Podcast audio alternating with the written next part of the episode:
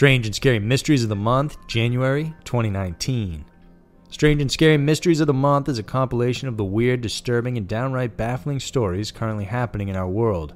From UFOs to serial killers, ancient sites, mysterious creatures, and even ghosts, these are the strange and scary mysteries of the month for January 2019. Number 5. Yukai Yang.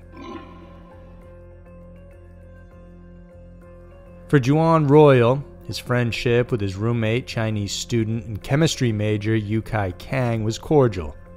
The two had been sharing a dorm at Lehigh University in Pennsylvania, and no serious incident of violence or arguments had ever happened between the two. Sure, they weren't the best of friends, but they were amicable and pleasant to one another. But all that changed one day when Royal found his desk scrawled with several racist graffiti marks, including the N word and the phrase, Get out of here. He also found his bed and television trashed. He reported it to police and also told them that in the months leading up to the racist messages, he had been experiencing random, unusual incidents. In February, Royal remembers drinking from a water bottle and feeling a burning sensation on his tongue, which left him sore for four days. Then, twice in March, he got so sick he had to be taken to the hospital by ambulance. In one incident, he ended up vomiting for 45 minutes straight. When doctors examined him, they found out he had high levels of the toxic chemical thallium in his system. Thallium is often used as rat poison and, of course, is dangerous for human consumption. Eventually, police found out it was Yang that had scrawled the graffiti on Royal's desk since his handwriting and testimony matched the police statement he offered authorities. Yang later admitted he also had been poisoning Royal and bought the thallium and other chemicals online. However, he said he bought the chemicals so he could use them on himself in case he failed his studies.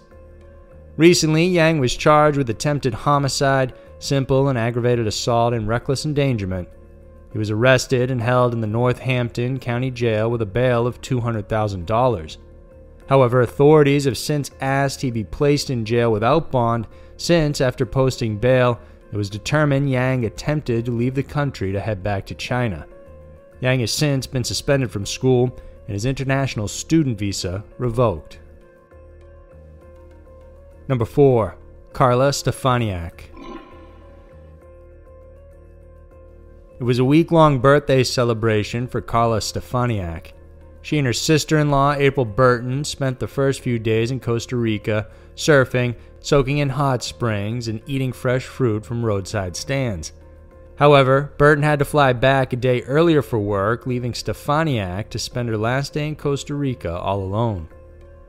On November 27, 2018, Stefaniak drove Burton to the airport using a rental car.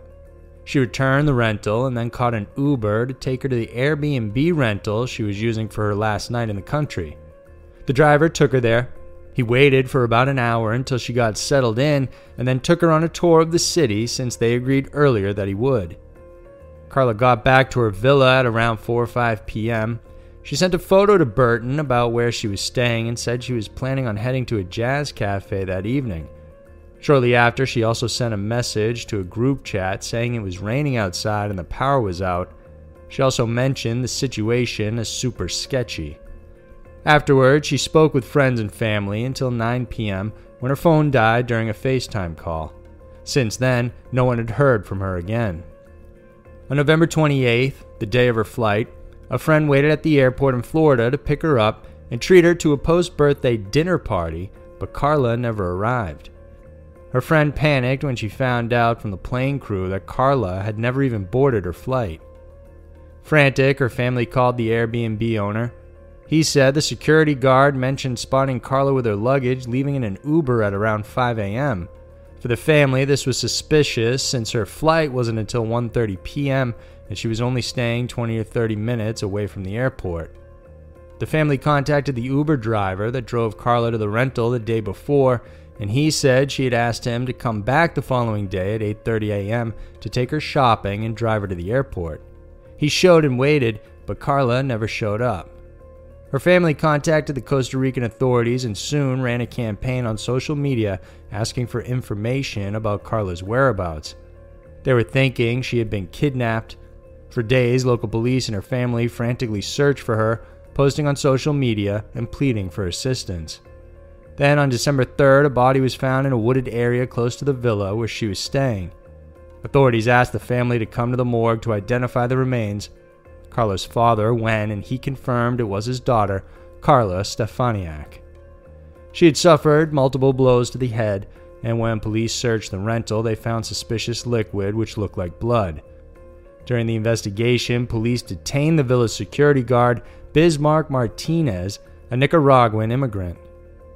At the time, he was staying in the next door apartment from where Carla was renting. Even more, police were suspicious of the inconsistent statements he provided when he was initially questioned about seeing Carla leaving early in the morning. Even though Martinez is the only one in police custody at the moment, authorities believe there may be three to four other people involved in the crime. They say this crime was sexually motivated, and as of now, the investigation is ongoing and many of the details remain sealed. Number 3 Tiny Aliens. Discovered in Chile's Atacama Desert in 2003, a 6 inch long skeleton nicknamed Ata baffled scientists and archaeologists. Nothing similar to it had ever been found before or since. The skeleton featured an elongated skull. What's more, even though it's the size of a fetus, the bones are so developed it resembled that of a six year old child. A businessman named Ramon Navia Osorio first bought the skeleton, and in 2012 he allowed Dr. Stephen Greer, a medical physician and now alien scientist, to examine the remains. The skeleton was placed under x ray and a CT scan was done as well. Greer also sent samples of Ata's bone marrow to Gary Nolan, an immunologist from Stanford University. Nolan and company concluded that after sequencing the DNA, it was determined to be from a human being. They also found out Ata had seven mutated genetic markers, but what the cause of the mutation was and where it came from can't be ascertained. The scientists believed Ata was a human being with deformities, but they couldn't explain why she was so small and why her appearance is different from any known human being that has ever been recorded. Despite the findings, Dr. Greer still believes Ata could be a tiny alien life form Although it seems unusual, he's not the only one who believes in the possibility of tiny aliens existing. NASA scientist Silvano Colombano recently published a paper stating it's likely that tiny superintelligent aliens may have visited the planet before and humans simply didn't notice they even came and went. He pointed out it's possible aliens may look different from our conception of them and probably have the capacity to travel long distances and operate advanced technology. He also added, they may not even be carbon based entities like what we imagine. According to the computer scientist, if humans and scientists are willing to change their assumptions about what aliens might look like, it could open up a whole new set of assumptions, and humans can develop new theories surrounding them. He encouraged many of his colleagues to be a little more open minded about this possibility and said not every UFO sighting can be confirmed or denied. Colombano presented his research paper in a workshop titled Decoding Alien Intelligence. It was organized by NASA's SETI Institute and has people thinking that maybe tiny aliens are on this planet right now and we simply can't see them. Number 2. Kevin Cooper. Born in Pittsburgh, Pennsylvania, Kevin Cooper was placed in an orphanage at just two months old. He was adopted at six months by Melvin and Esther Cooper, but as a child he was physically abused and became a runaway multiple times. He eventually led a life of crime, building himself an extensive criminal record which included rape and burglary.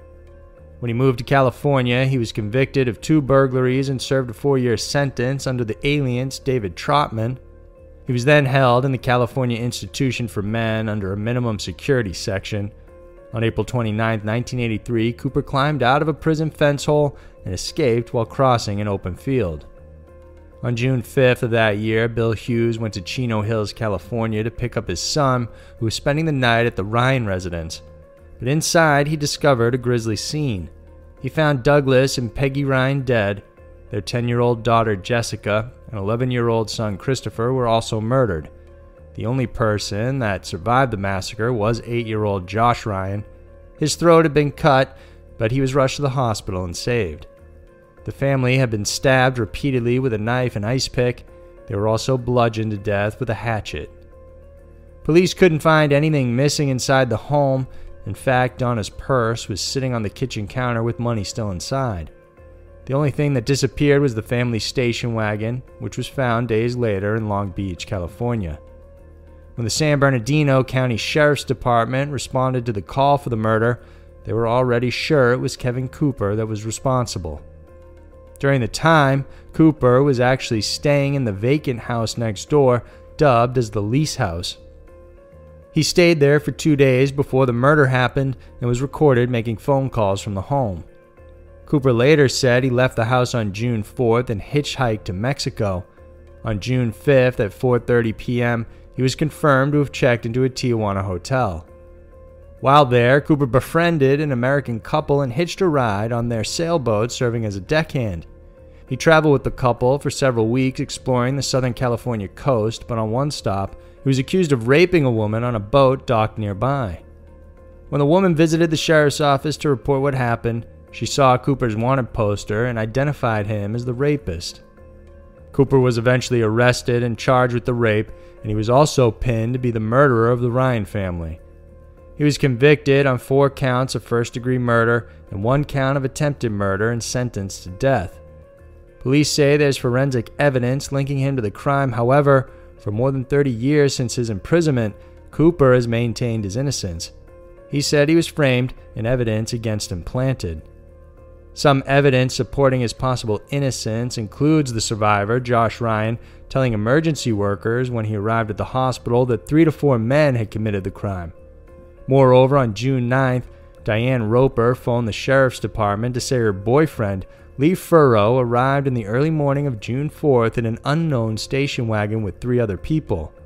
Furrow changed out his overalls and left. Both Roper and her father believed the overalls were splattered in blood. But despite this, the sheriff's department never looked or tested the overalls and didn't inform Cooper and his legal team about it. They even disposed of them soon after Cooper was arraigned. Roper also signed an affidavit stating that a bloody shirt and hatchet that were found by the road leading to the Ryan's house had belonged to Lee Furrow. She knew because she had bought the shirt for him and also identified the axe. Curiously, a clump of blonde hair was found in the hands of Jessica Ryan but those hairs were never tested. However, even after successfully requesting for a DNA retesting, Cooper was still deemed guilty. He was denied clemency in 2004 by Governor Schwarzenegger, but in 2018, Governor Brown ordered new and advanced DNA testing for Cooper, stating that even though he doesn't have any opinion on whether he is guilty or innocent, the controversy over the evidence and the possibility of police corruption has remained too long. The governor said that performing the test would determine if there is DNA by other suspects on four key items of evidence. If the testing reveals no new DNA information is linked to a new person, then the matter should be closed. However, it could also show that Kevin Cooper has been innocent all along. Number 1. Elwin Crocker Sr. Acting on a tip, Georgia police officers searched the Guyton, Georgia home of 50 year old Elwin Crocker. Their goal was to do a welfare check since one of his children, Mary, hadn't been seen for several months. However, the search ended in the arrest of the former Walmart Santa and his family after police uncovered the remains of his two children buried in his backyard. The first of the two victims were Elwin Crocker Jr., who was last seen two years ago in November of 2016, Although he had been gone for a while, no missing persons report was ever filed for the then 14 year old. The other body found was of his sibling, Mary Crocker, who was last seen in October of 2018. The two children were once enrolled in an Effingham County school before they were pulled out and homeschooled. When the neighbors were interviewed, they said they used to always see Mary doing yard work. A lot of the kids at school also said they did notice something was wrong because her hands were always raw and red from having to work. Police still aren't sure how the children could have gone missing for so long without anybody knowing. Aside from the fact they weren't reported, It's believed their biological mother is in another state and homeless. During police investigations, it was determined that it wasn't just Crocker Sr. who knew of the death of the children. Apparently, when police questioned others living in the home where Mary was, Crocker's wife, Candace, Candace's mother, Kim Wright, and her boyfriend, Anthony Prater, all lied and said Mary left to move in with her mother. But police believe they all knew the two children were dead and buried in the backyard. Another child, Candace Crocker, who had special needs, was found in the home. Police took custody of the child, taking her to a hospital to make sure everything was all right. As for the cause of death of the children, the autopsy is finished, but police are still waiting for the toxicology reports. All four of the suspects are currently in jail. So, there were the strange and scary mysteries of the month for January 2019. Every day we encounter strange and mysterious stories that most of us don't know what to make of. These are just a handful, but there's still so much more to discover. If you enjoyed watching this video, then please subscribe to our channel and hit the notification bell. We have new videos every Wednesday and Saturday that we know you'll want to check out. Thanks for watching, and we'll see you soon.